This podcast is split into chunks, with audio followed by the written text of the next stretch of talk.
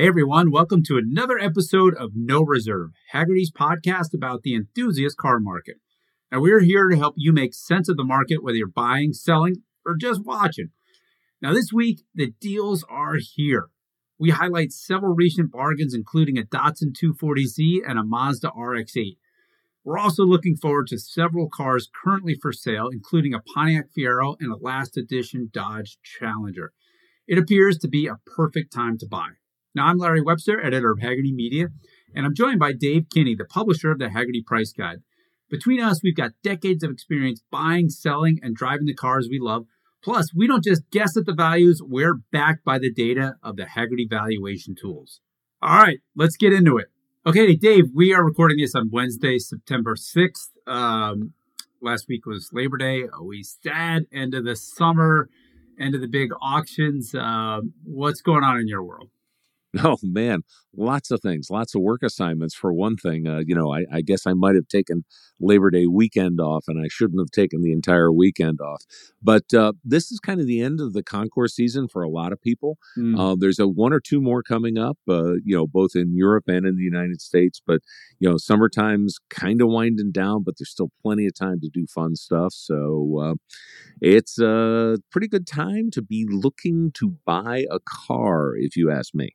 Yeah, I was going to say that. And, you know, one thing I wanted to talk about was this article that's on insider.hagerty.com. And this is about the, the, the people who can authenticate cars as real and not fake. And this is just a big topic in the world. I know you've been involved in a lot of things and a lot of fakes. Like, if we think about uh, cars misrepresented, what is one of the most famous frauds in the collector car community. Does anything come to mind?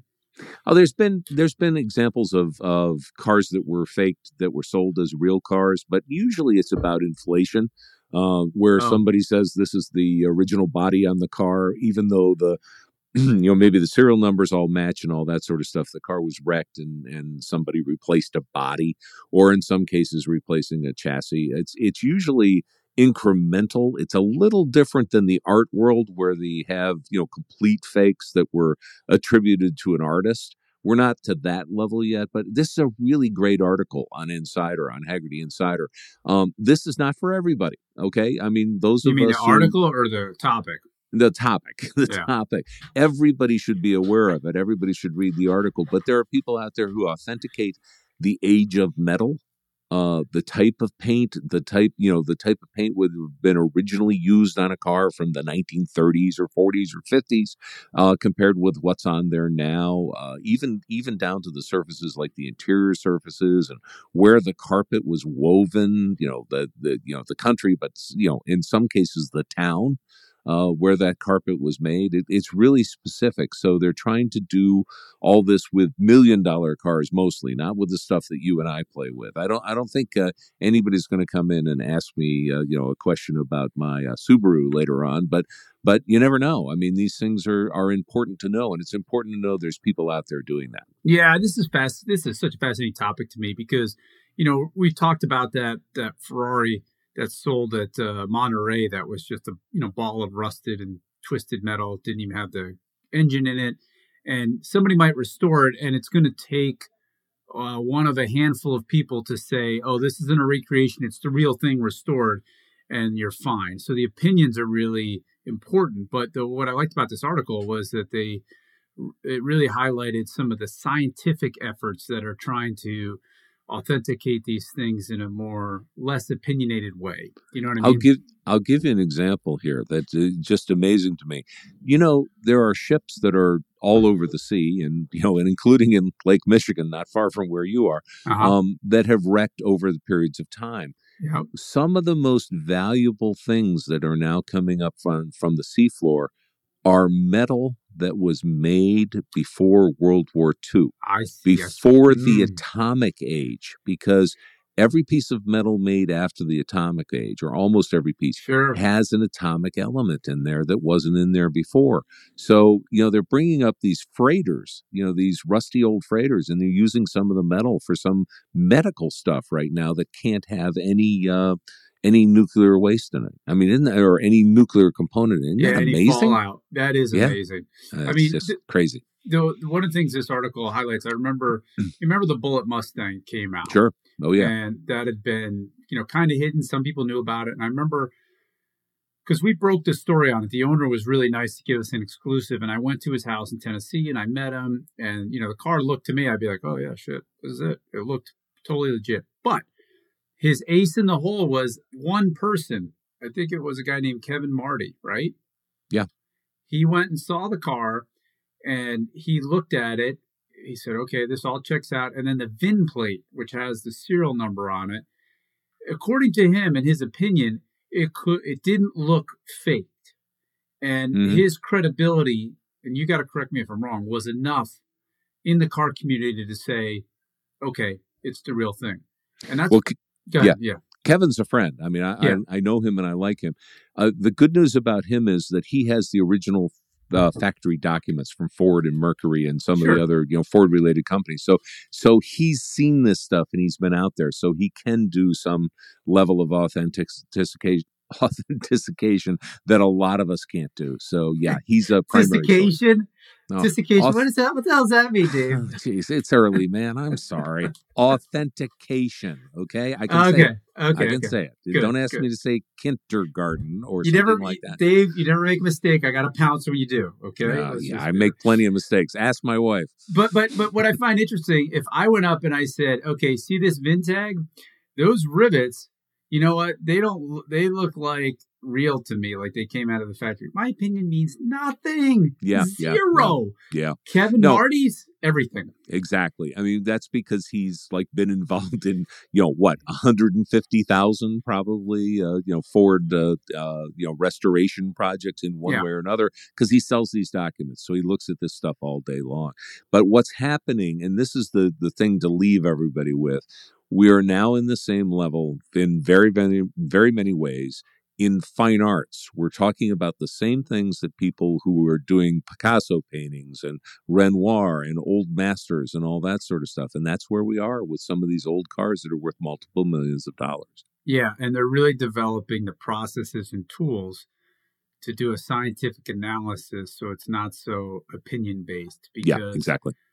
That has always made me uncomfortable. And like I said, it's it's this little closed community. I'm sure Kevin is a stand up guy, really smart, but it's one person's opinion. Yeah. And uh, the science is catching up, which if you go to insider.hagerty.com, you can see this article. It's super interesting. And then the next one I wanted to talk about, because I've noticed this as well, and you're ahead of me as usual, and um, you know, sort of recognizing what's happening with Japanese cars in the U.S. collector car market. So why don't you bring everybody up to speed what your theory is? Okay, so listen, I've been around the car market before, uh, you know, the collector car market when everybody said there'll never be a collectible Japanese car. I remember this all the time. And then you'd say, what about the Toyota 2000 GT? And everybody'd say, well, that's the thing that proves the rule, you know, all that sort of stuff. Then came along the 240Z, and they were just cars for a long, long time, but they're more than cars. I remember the first time I saw one hit in the collector car market over 25,000. And Wait, I'm like, well, well, well wait. You're, you're going too fast for me, Dave. Oh, You, for, you forgot All who you're dealing with, right?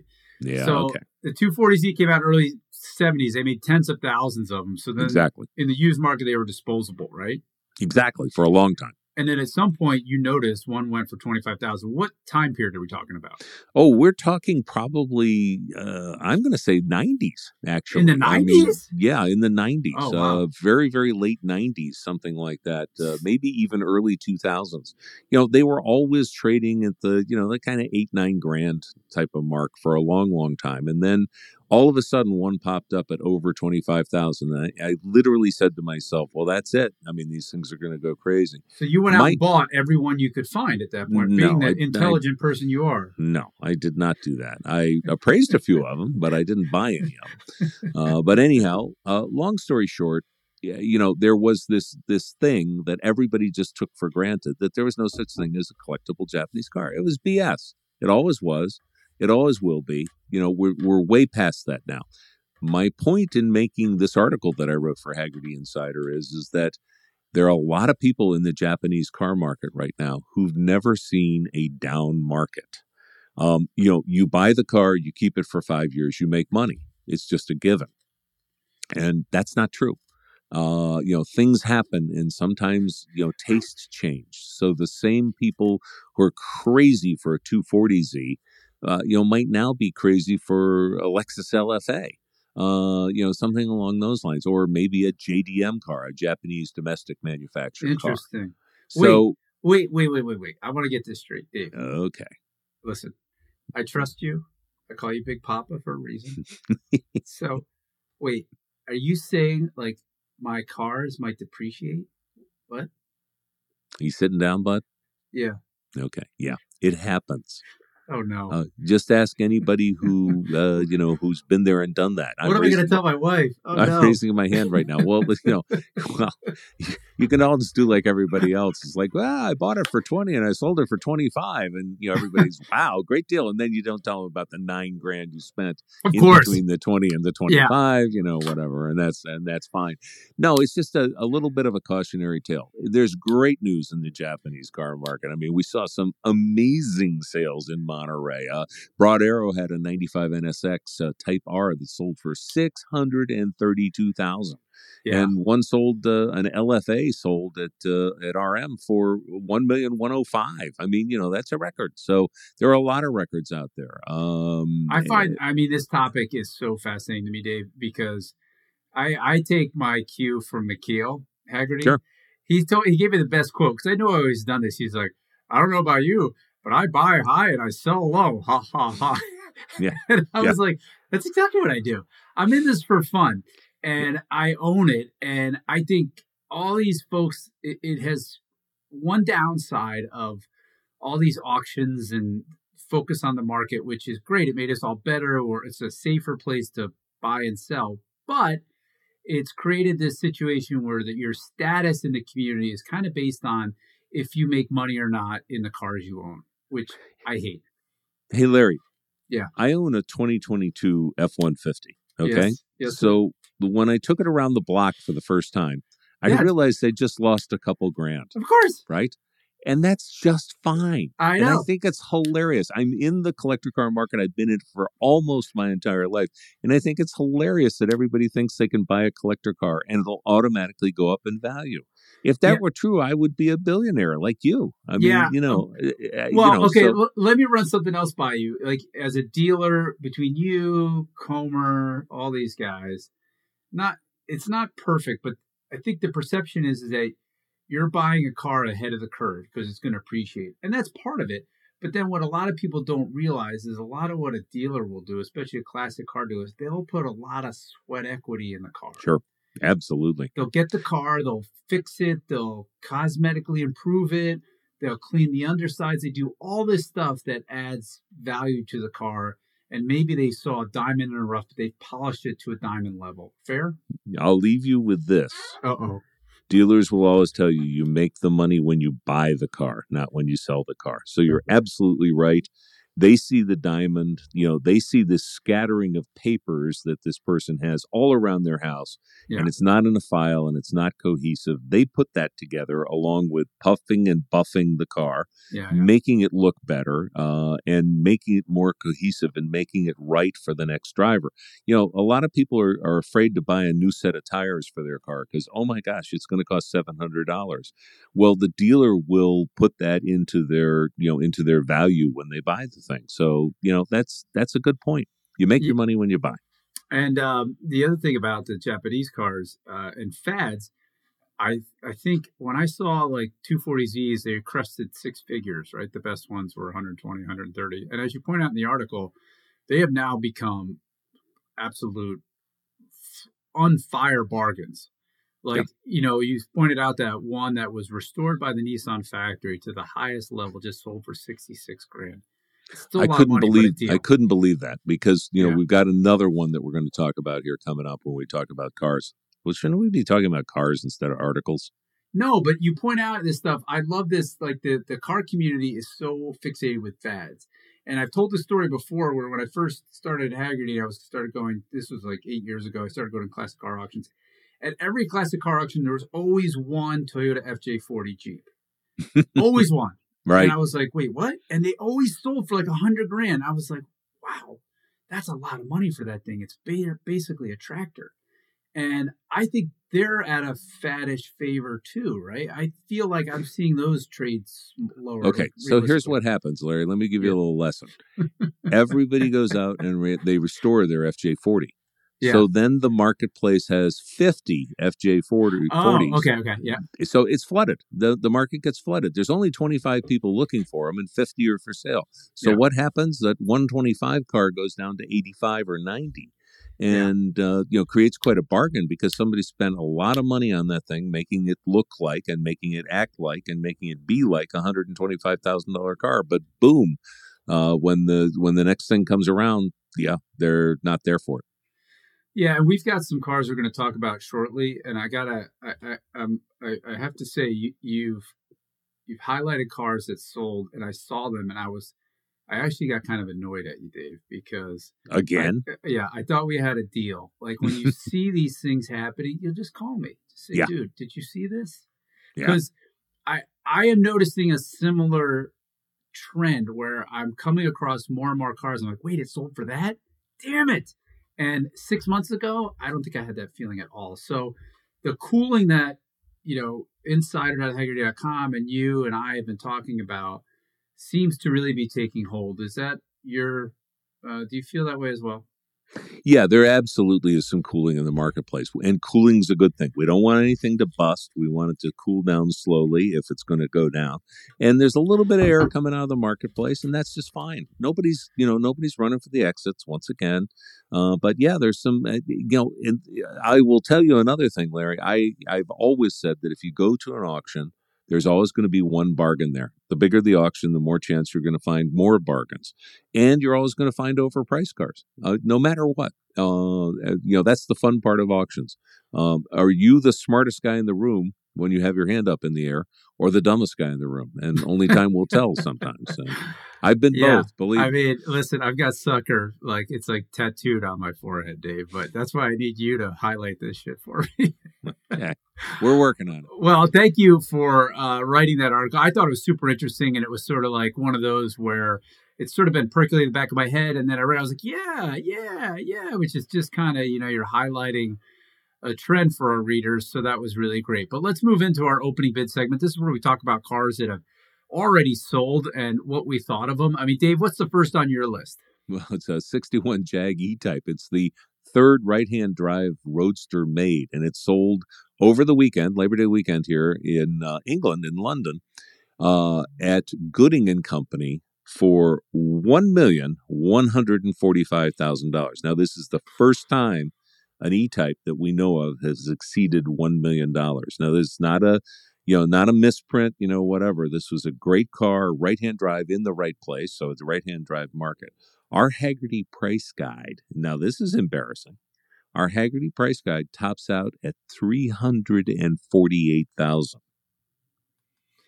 I mean, maybe they were just serving some really good booze at this auction. Yeah, that's what it was. No, I think that uh, you know, I think this is a legit. Uh, you know, obviously it's legit. They also had a coupe that was a no sale that could sell for even more than this, becoming the second car uh, that exceeds a million dollars. So uh, right now, I don't know if it's a trend or what we're just witnessing or some outliers, but good on Gooding. Uh, one million one forty five thousand that's a lot of money in anybody's language for an E-type. Uh, special car, early car, obviously, third third right-hand drive car. But I mean, you imagine the next morning the guy who owns the second right-hand drive car waking up and going, "Yeah, I think I'll have the full English breakfast." this is a fascinating sale. I mean, yeah. how do you quantify the third one off the production line versus your point, the second or the fourth? I, I mean, I couldn't tell you. Maybe you could. You can? No, you can't. You're not that smart. No, there's always a premium for number one. Number two, it drops down a bunch. And then when you get in the third, fourth, and fifth car, it becomes more interesting than valuable, but it's still valuable. Um, you know, it's early stuff that's as the designer wanted it to be not as the manufacturer made changes or the designer and manufacturer and the accounting department all got together and said, yeah, if we remove this one bolt and move it over here, we'll save a dollar fifty per car. So, I mean, there's a lot to be said for that. So this is yeah, yeah. okay. The, On the flip side, though, the this is 61 by 65 you know the e-type's got the 4.2 liter engine they got better electronics. They had a lot of developments that made the cars a lot more enjoyable right? Yeah that's why the first of the of a series and the last of the series are what collectors usually look for. So the earliest uh, you know mark one or you know uh, jag uh, you know the the first series of Jags, not not when they made the major changes and went into the uh, the second series. Uh, but so people like the uh, the first of that as also also as well as the last of that, just before the you know the series two came along. Yeah, it's a remarkable sale, especially considering it's right hand drive, so that really limits the size of the market. Yeah. Um, I mean, it is in a beautiful color, and we all know E types are the most gorgeous car ever made. I mean, I I remember seeing my first one. I mean, I most people remember the first time they saw an E-type, and yeah. you know their their jaws hit the floor literally because they are so gorgeous, and it's amazing because they're not Italian. So yeah, um, yeah. you know maybe this is a sign that the the the cars were really hot for a while, and then they kind of cooled, and I maybe this is a sign that they're they're getting appreciated yet again. Do you have a sense? Well, I, you know, when you're in in 300 SL territory, uh, there's a hell of a lot more E types out there. Plus, they had three series of them, and you know, a lot of people discount the third series. As a gentleman of size, that's my favorite series because I can actually fit into a Series oh, Three E type. Yeah, right. uh, but uh, um, long story short, um, there's a, a hell of a lot more E types than there are 300 SLs. So I think this is all about the restoration of the car, selling at the right place at the right time, and the fact that it's a very, very early car. Uh, you know, selling in England, right-hand drive in the in the correct market. So, good, uh, good on them. I mean, everybody should be happy with this. This is, a, you know, this is now one of those things with your E-Type that's, uh, you know, you've always counted as a hundred and fifty thousand dollar car. Uh, you know, stay tuned because things might change. Oh yeah, they're great cars. Did McKeel ever tell you the story about his E-Type or the one that's in the Hagerty collection? That no, was no. It was an original car, one owner. Somebody found it in a barn up in northern Michigan. Didn't need restoration. Somehow McKeel found heard about it, called the owner and says, "Okay, well, what do you want for it?" And she replies, well, the Hagerty price guy says it's worth whatever. He goes, well, I guess that's what I'm paying. All right.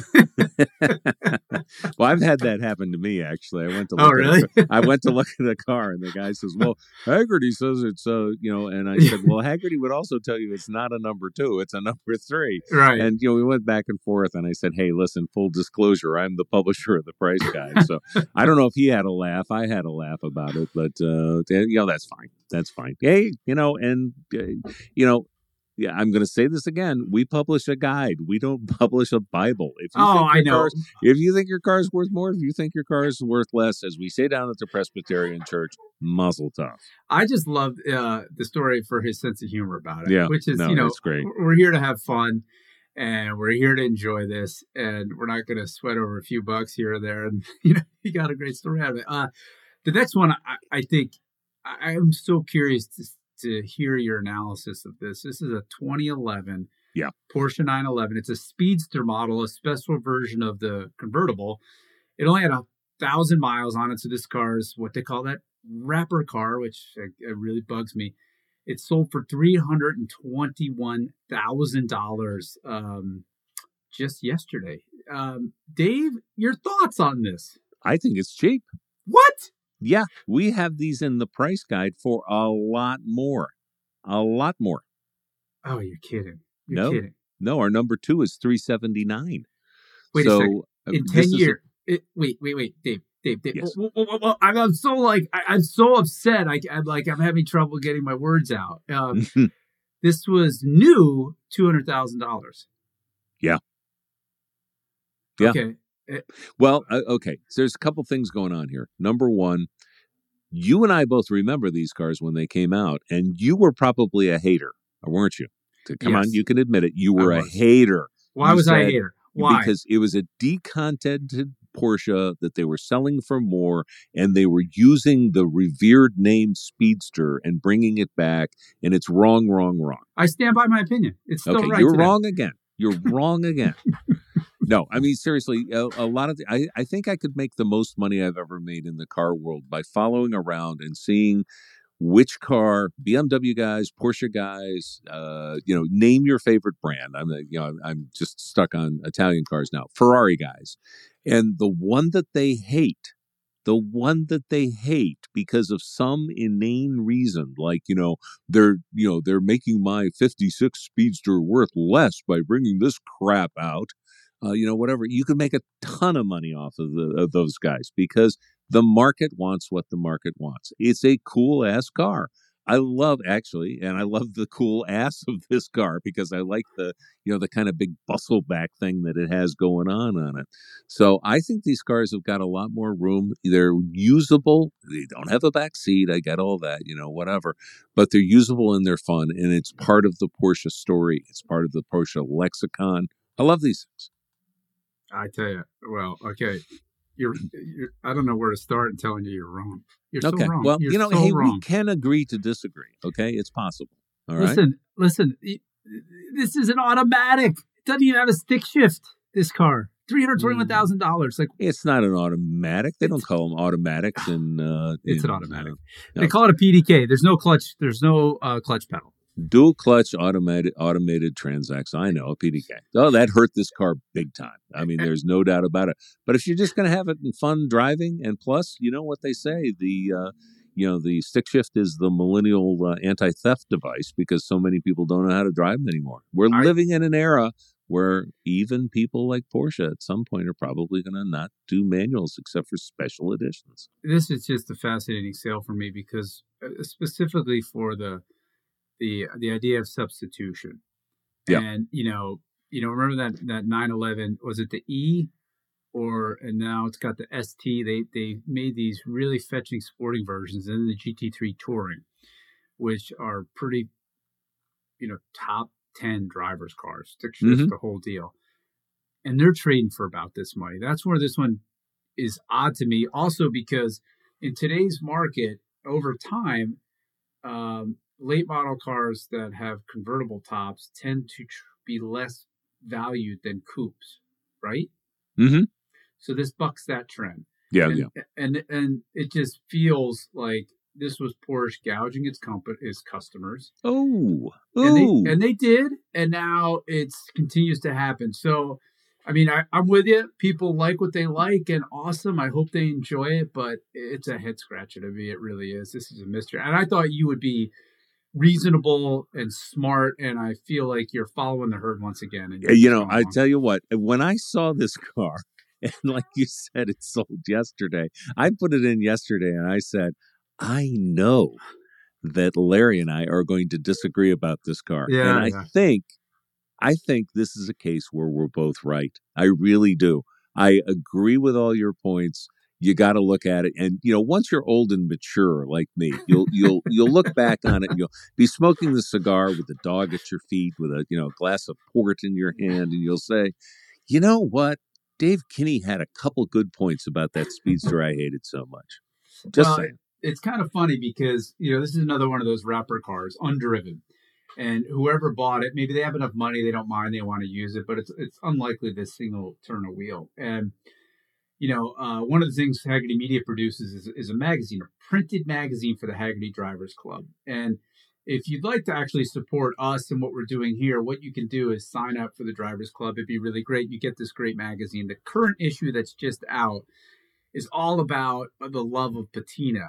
And this was uh, something I came up with last year the idea of celebrating patina because, as I joke, cars come to me to die. And I wanted to um, I just wanted to highlight that that that all the attention goes to obsessively detailed cars and it creates an expectation that I I personally I felt like I was letting my kids down. So that's why I wanted to do this issue to sort of get a feel for what like slightly worn cars are like. Can we appreciate those too? And you wrote I, a great piece. I got to say that. Uh, did I tell you how much I liked what you wrote in that? Oh, thank you. I appreciate it. You, are you're, you're being very complimentary to me. I you know I no, I, I said you were wrong about the Porsche. And I really know, dumb. I know, but you know yeah. the stuff the stuff that I have these opinions that I don't put in print, and I think that's that's where we differentiate, right? So. Well, the fun of it was, uh, you know, we had a lot of these pieces saying, "Look, it's only original once." and that's the history that you're you're you're trouncing over if you restore it, and then you come in, you're like, yeah, but I really want the car shiny and new, like I envisioned it in 1978. I was like, yep. Dave, yeah. you're we're both right. You're yeah, right too. you know, there's nothing wrong. You can do whatever you want to with a car. I mean, yeah. I would I would appreciate if people don't buy a car with great patina and then turn it into a brand new car if they don't have to. But if you got one that's run down, you know, you got a good choice. I mean, you know, if yeah. it's beyond patina and into oh a rat's nest, then uh, uh, you know, go ahead and restore it if you want. Do what you want. I mean, it's your money. You can do what you want. It's America. You know, really supposed, supposed to be able to do all that oh, stuff. So shit. let's let's you, do Dave. what we want. Thank yeah, you're you. welcome. That's you're such welcome. a relief. Yeah, thanks. I you know I know I know you needed that. So well, yeah. well, let's move on to an example.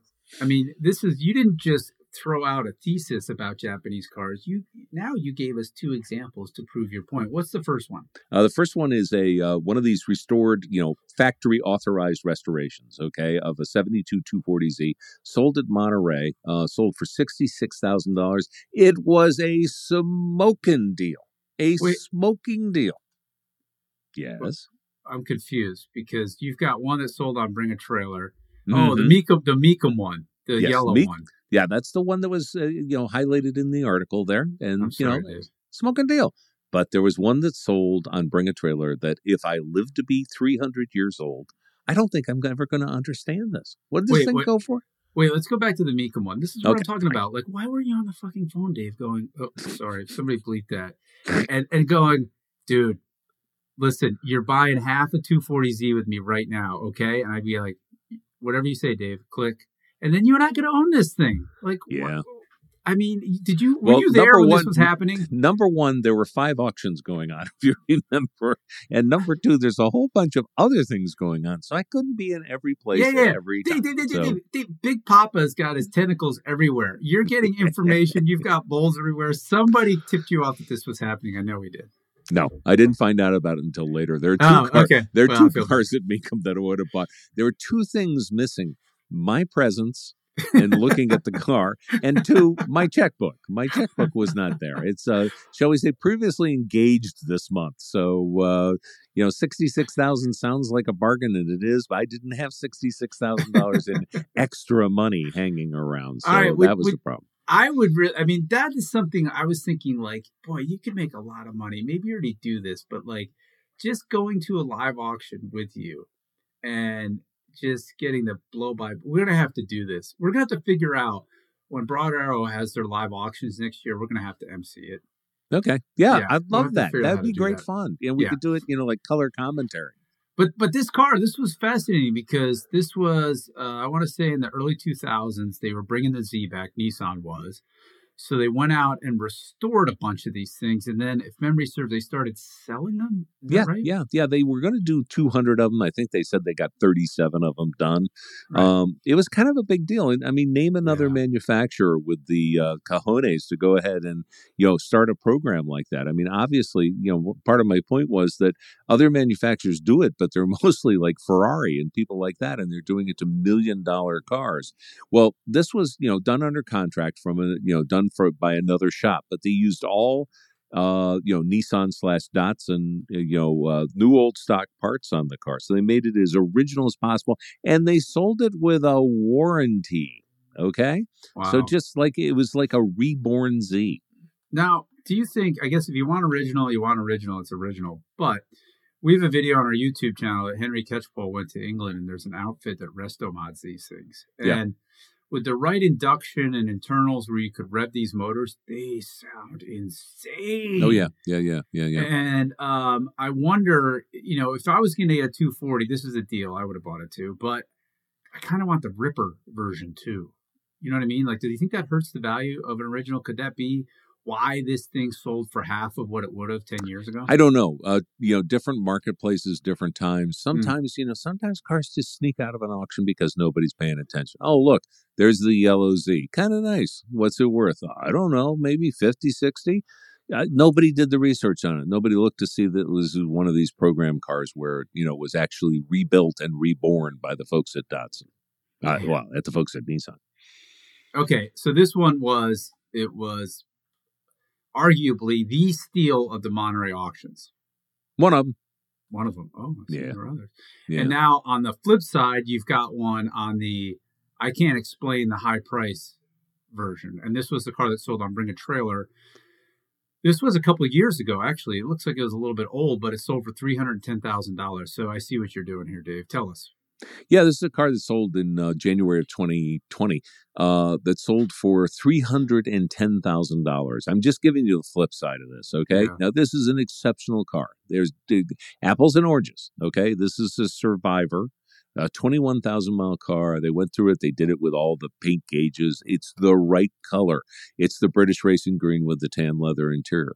But $310,000. Keep in mind that you could buy not one, not two, not three, but almost four of those $66,000 cars for $310,000. That's just my point.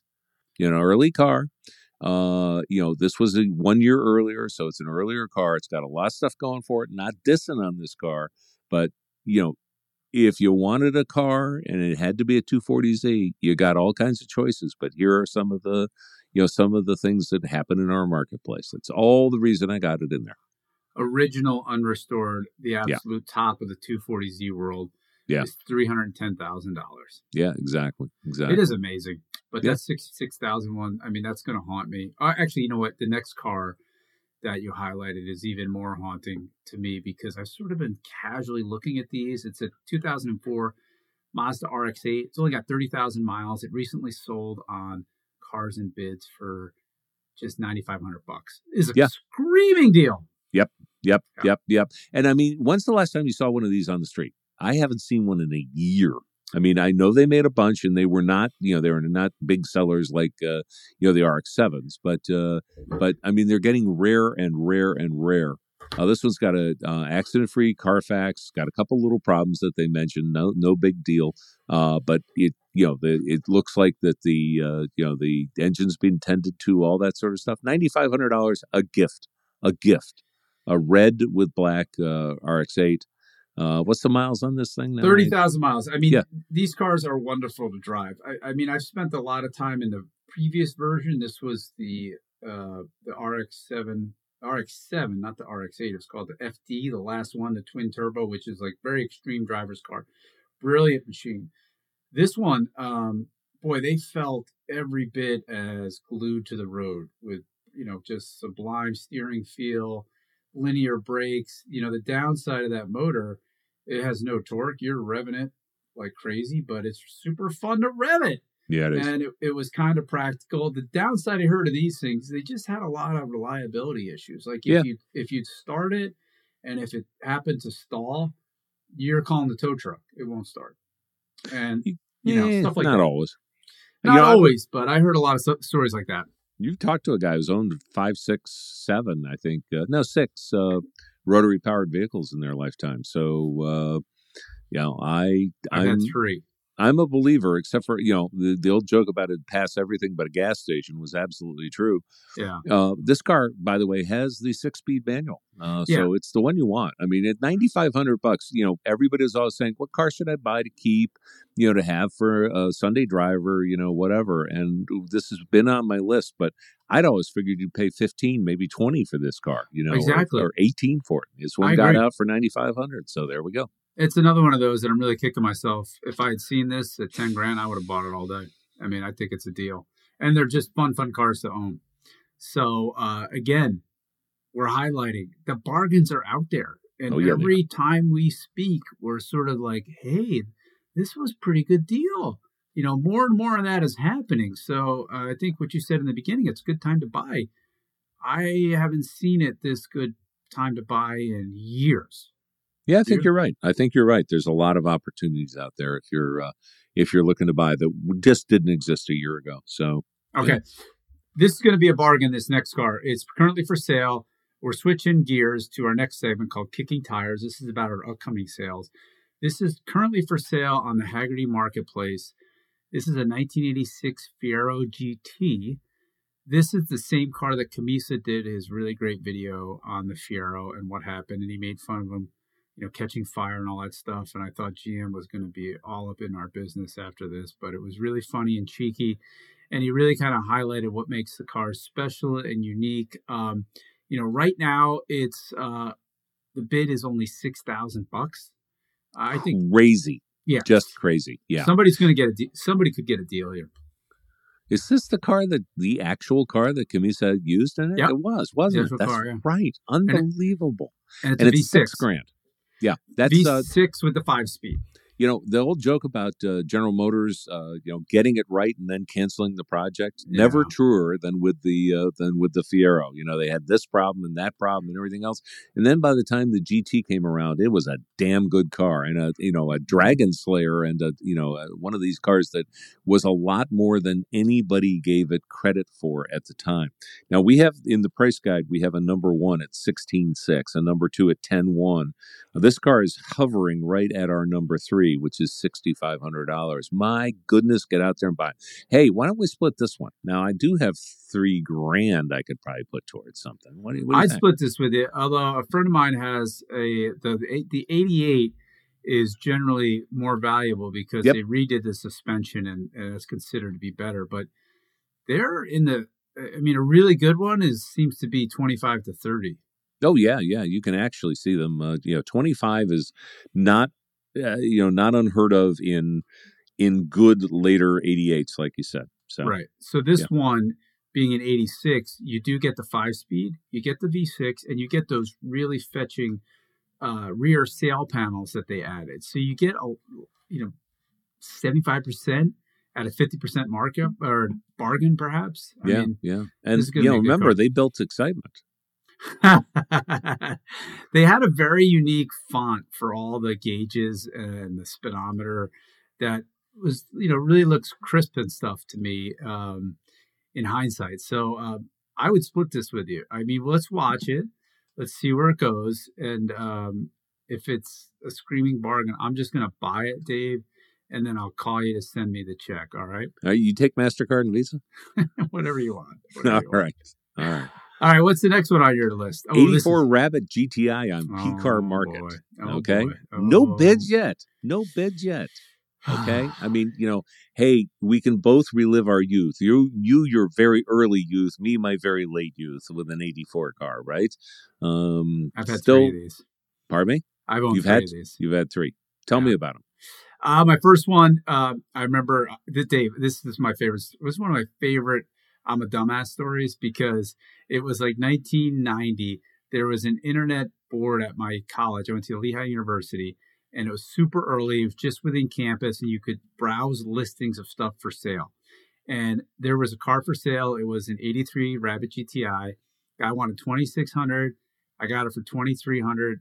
That thing was a brilliant driver's car. Changed my life. But did I recognize, huh, that bulletin board to buy and sell cars was really handy. This could be the next best thing. No, no, no, no, no. That never even entered my mind. but that car totally opened my eyes to what driving feel felt like. I just, uh, it, it, it really changed my life. It was a brilliant, brilliant car. You remember the uh, the uh, the advertising, the the you know back when TV ads were everything Yeah. because there was no internet.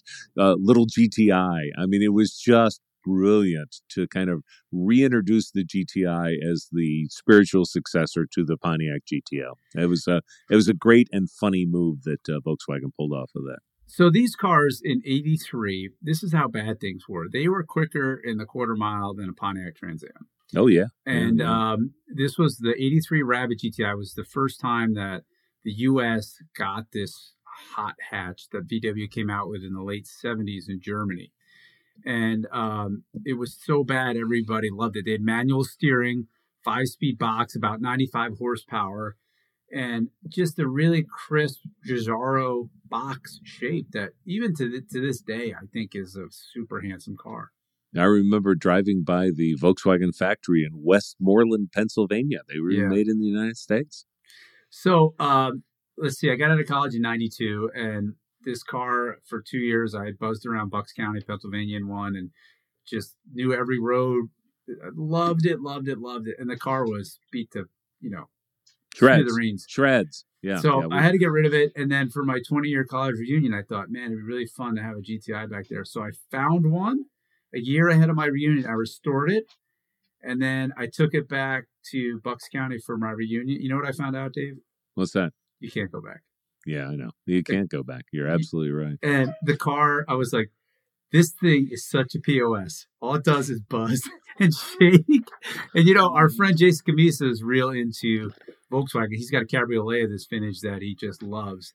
And I said, Jason, I didn't remember being such a pile of junk. And he goes, Oh, those Westmoreland cars were hideous. Oh yeah, yeah, yeah, yeah, yeah. No, well, I sort of fantasize about getting a Rabbit GTI. They were called Golfs, but one from Germany because his his German built cabriolet is leagues ahead of our American built GTIs. But okay, back to this car.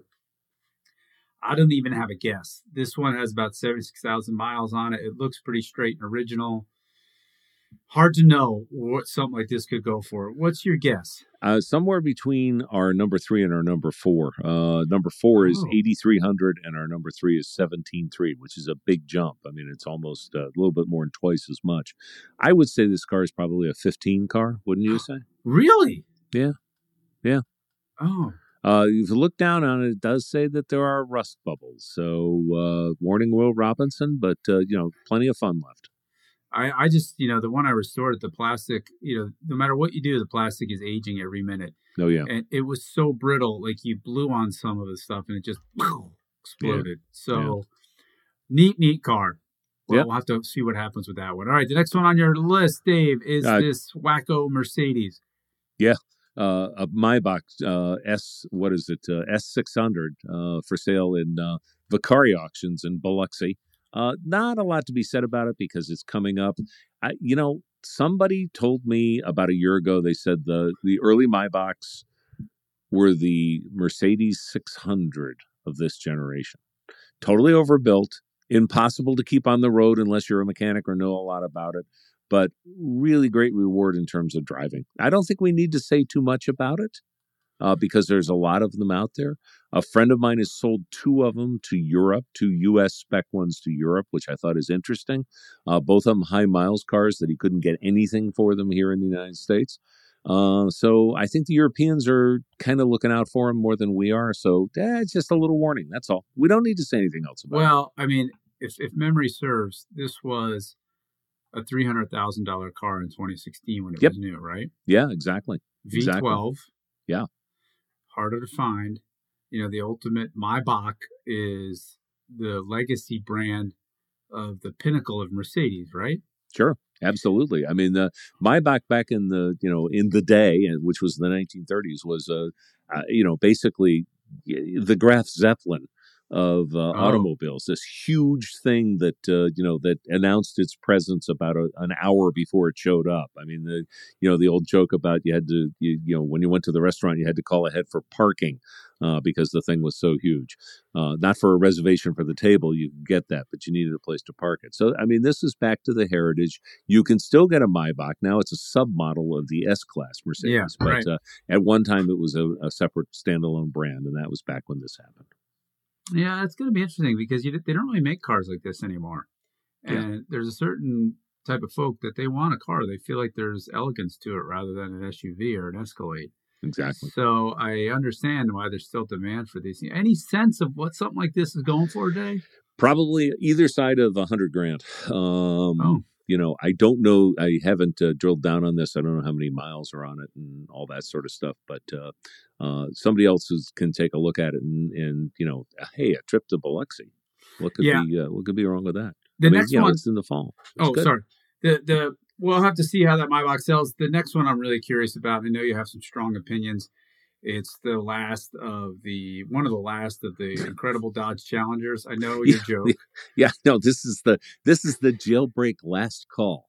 Okay, I, I think I think the next one's going to be the. I love those guys. The, they're they're the, freaking brilliant. The jailbreak last call slash final call. This time we're not kidding. uh, uh, anyhow, 23 Dodge Challenger, $99,000 list. I'm watching this thing to see what it's actually going to go for. I know the dealers were getting, you know, 50, 60 over on these cars. I'm wondering if in this kind of new marketplace we're facing, whether that's going to stay or whether that's going to go. And I think that's a really going to be a really interesting indicator. You know what? Let's look at this car next uh, next time we get together and see what it actually sold for. I'm going to say it's going to no sell at 125 to 130. That's a prediction. What do you think? I think it's going to sell at 150. Yeah, you could be right. I mean, Yeah. there may be uh, the list price, the sticker price is ninety three thousand dollars. This car is basically brand new. It has 19 miles on it. The Challenger goes out of production any day now. You know, Yeah. maybe if there's a strike, it may do it. Yeah. Dodge has announced there's not a gas one coming back. No, I know. So, I know. so I feel like, and I this is just a perception, a feel that there is a lot of angst about this electric version that might be next, no matter how often we're told it'll be just as good, it'll be different, but you'll love it. I don't think anybody's buying that. yeah. So they I want think, yeah, I think they want to lock right. this in. No, I mean, I, I think having an ice car, an ice car like this, is a really good idea. But I will say, you can go back a couple years, buy ninety percent of it for about you know uh, fifty percent less. So there, Well, there's wait. that. Oh So, my god! Oh my god! Did you just forget the the schooling you gave me a half hour ago about? I'm talking about uh, having a car to drive. You know, not all of us buy to invest; we buy to have fun. Remember, you said that, and I. Agree I know, but if, if that Speedster is three hundred grand, and this Dodge Yeah, yeah. jailbreak last call final version, we don't really we really mean it this time. Yeah, is it worth fifty percent more than sticker. I don't know. You know, I mean, there is. I'm finding the the price of things is so fascinating these days because the price of something is an indicator of its value, right?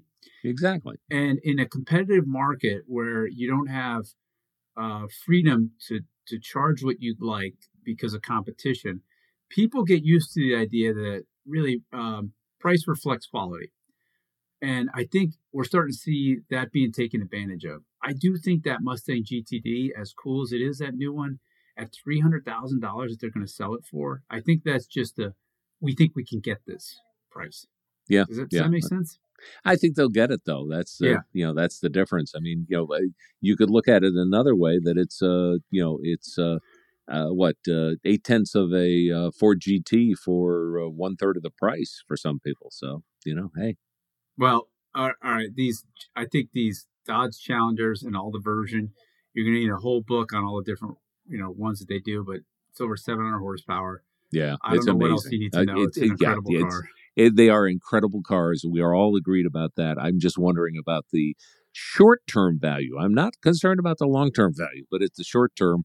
You know, there's going to be a lot of people who bought these whose life changed for whatever reason. They get married, they you know want to buy a bigger house, they're moving to Florida, whatever they're doing. Um, at some point for the next few years, there's probably going to be a few bargains out there. Okay, but the next, Larry, well, Larry, the last car, and I will say that I should tell you that my battery is on three percent right now, so we're going to have to make this the last car. All right, all right. Two thousand. Well, we've been on them for an hour, so I mean, we're I'm it's sick fair, of you. I am sick game. of you. Thank you. that we, we're sick of each other before it started. We know that. Your car is awaiting you at the Mecum Dallas sale. By the way, that's where that uh, Dodge Challenger was as well. So we got two from Mecum Dallas coming up here. Your 2008 Bentley Continental GTC convertible in red with a silver hood. I think you know, Larry. This says I might be Big Poppy, but this says Big Daddy. Papa, big Papa. Big Papa. Sorry, Big Papa. But this is Big Daddy, and this is your car. Red I with get- a yeah. silver hood. I think you No. deserve this. No, you no, no, no, no. deserve this. I am stiff suburban dude. You with your bald noggin and your just demeanor, you're big papa. This is your car all day. Yeah, you Yeah. you you could run this thing. It is pretty wild. This came from the factory like this, right?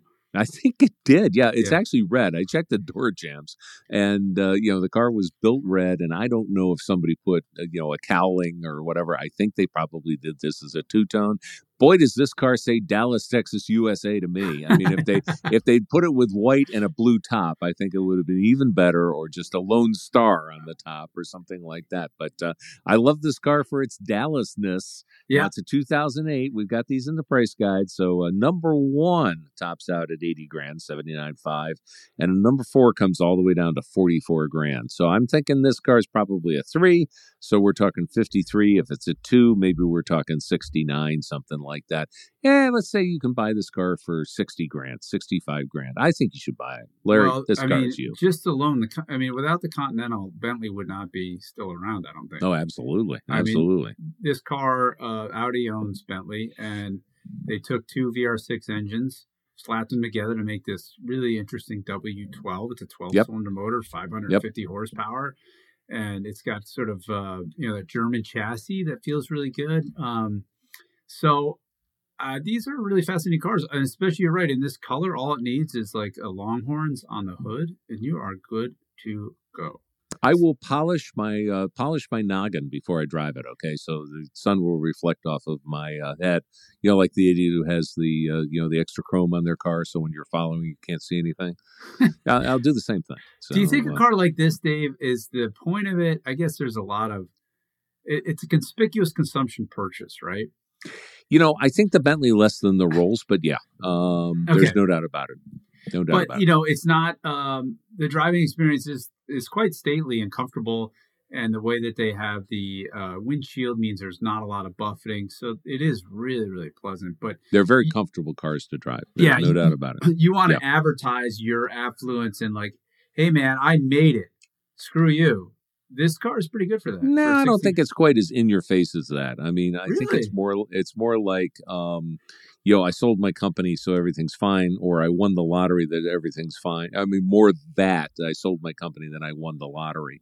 So, uh, but you know, hey, teach their own. I'm a Bentley or, guy. So or what can I say? My kid decided not to go to college, so here we there go. There you go. I'm spending his college money. I like that, or her college money. Perfect, perfect. Well, uh, thank you, Dave. Really interesting. Um, it's a great time to be sniffing around. Is is my my conclusion from our discussion today? Anything from you?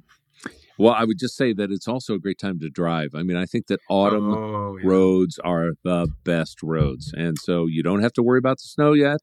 Uh, the touristos are mostly gone, except for in the uh, what the states where they have the leaf peepers. The peepers, yeah, uh, yeah, exactly. But uh, I think there's some wide open roads out there that everybody should uh, you know take some time and get up and uh, you know take their f- favorite car out, and of course, without you know exceeding the uh, speed limits, they should uh, get out and enjoy the drive. I think that uh, uh the Blue Ridge Parkway, all that sort of stuff, not far no, from me. No, all... no, no, no. Blue Ridge Parkway has like a 30 mile an hour speed limit, Dave. You know that road is no, no, no, no. Well, actually, in this Bentley, mm. it might be kind of nice on the right evening. All right, corrected. Yeah, for uh, for a for a short drive. I can do a short drive on that, so uh, you know that that's fine. But uh, yeah, but there's plenty of roads that are out there the the B routes, the uh, you know the the blue routes, I guess they call them. Get off the interstate huh. and drive. How's that? Oh man, thanks for remembering. I couldn't agree with you more. It's a great time to drive, so get out there and enjoy. Well, thanks, Dave. Always fun to talk to you. I'm glad we made it for your meager battery power. One percent right now. All right, man. Take care. Bye.